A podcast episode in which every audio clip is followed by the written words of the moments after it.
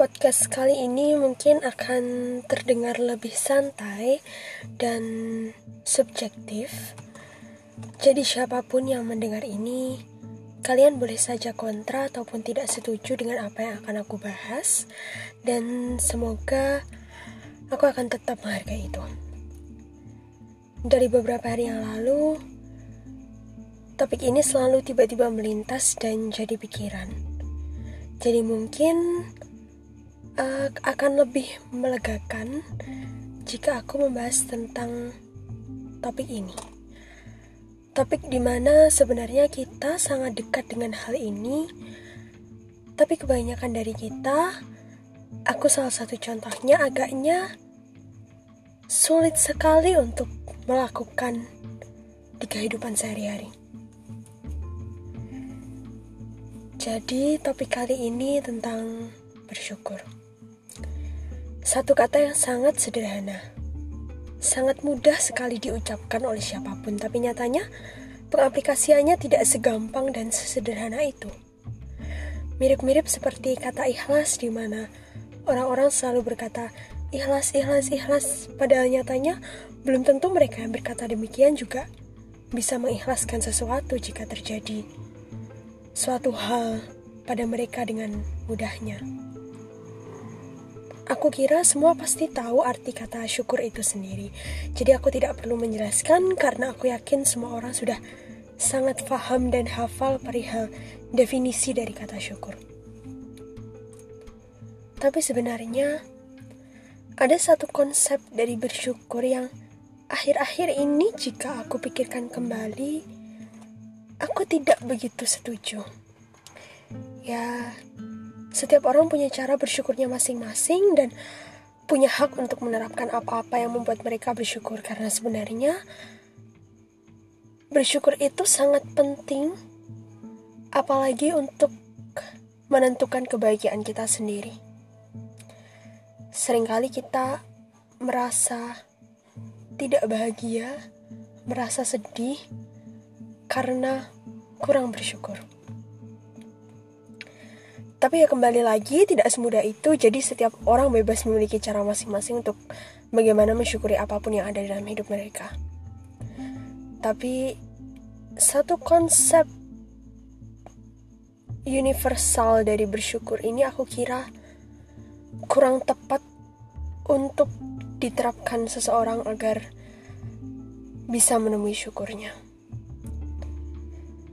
Mungkin kita sering mendengar sering dinasihati bahkan sering diingatkan bahwa jangan melihat mereka yang di atas, lihat mereka yang di bawah kamu, lihat mereka yang kurang dari kamu, dan di situ kamu akan bersyukur. Mungkin bagi beberapa orang atau bahkan banyak orang sah-sah saja untuk menerapkan konsep bersyukur yang satu ini, tapi jika dipikir-pikir kembali, kita tidak harus melihat kekurangan orang lain untuk merasa diri kita lebih dan akhirnya bisa bersyukur. Maksudku, bukankah lebih bernilai apabila kita bersyukur ya hanya karena kita merasa pantas untuk bersyukur? Karena kita adalah salah satu makhluk yang diciptakan oleh Allah dengan sebaik-baiknya dan dengan penciptaan yang paling sempurna dan kita harus mensyukuri itu. Karena kita adalah makhluk Allah dan kita sudah diciptakan dan kita sudah diberikan hidup. Ya, walaupun seberat apa pun ujiannya, sebanyak apa pun kerikilnya karena hidup memang tidak pernah lepas dari yang namanya cobaan, bukan? Syukur itu letaknya dalam hati. Dan kita harus menemukannya sendiri di mana kita bersyukur karena kita ada. Karena kita sudah diciptakan, karena kita sudah merasa cukup dengan apa pun yang kita miliki tanpa harus membandingkan dengan orang lain yang kita anggap kurang. Maksudku, orang lain yang kita anggap kurang itu belum tentu menganggap dirinya kurang. Kita tidak pernah tahu apa yang orang lain pikirkan dan rasakan, bukan? Bisa saja mereka yang kamu anggap kurang atau yang kita anggap tidak sempurna dan akhirnya mereka menjadi objek perbandingan di mana kita akan merasa lebih dari mereka sehingga kita bisa bersyukur. Bisa saja mereka itu malah lebih banyak dan luas syukurnya, bisa saja mereka malah tidak merasa kurang sama sekali layaknya kita menganggap mereka kurang. Bisa jadi mereka sudah merasa bahwa mereka itu sempurna. Mereka tidak butuh alasan apa pun untuk bersyukur. Setidaknya, mereka yang kita anggap kurang itu tidak butuh perbandingan apa pun untuk merasa dirinya lebih hanya agar dirinya bisa bersyukur. Karena bagaimanapun, Allah itu pasti menciptakan sesuatu, menciptakan makhluk, menciptakan manusia itu dengan sebaik-baik rupa, sebaik-baik bentuk bagaimanapun ia terlihat dari luar. Mau dia berbeda dengan kita, mau dia kita anggap punya kekurangan karena tidak persis tercipta seperti kita, mereka tetap saja makhluk Allah yang sudah diciptakan dengan sebaik-baiknya dan sesempurna mungkin. Jadi, aku kira konsep bersyukur dengan merasa lebih dari objek yang kita jadikan perbandingan karena kita anggap kurang itu kurang tepat.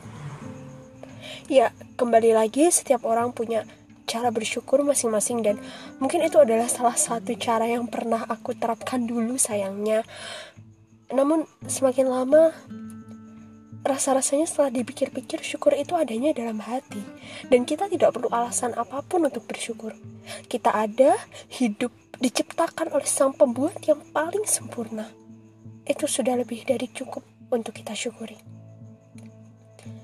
bukan berarti karena aku berbicara seperti ini aku sudah mencapai tahap di mana aku bisa senantiasa bersyukur dan selalu memiliki syukur tersebut di dalam hati bukan Aku juga masih sama-sama berjuang, struggling untuk benar-benar memilikinya.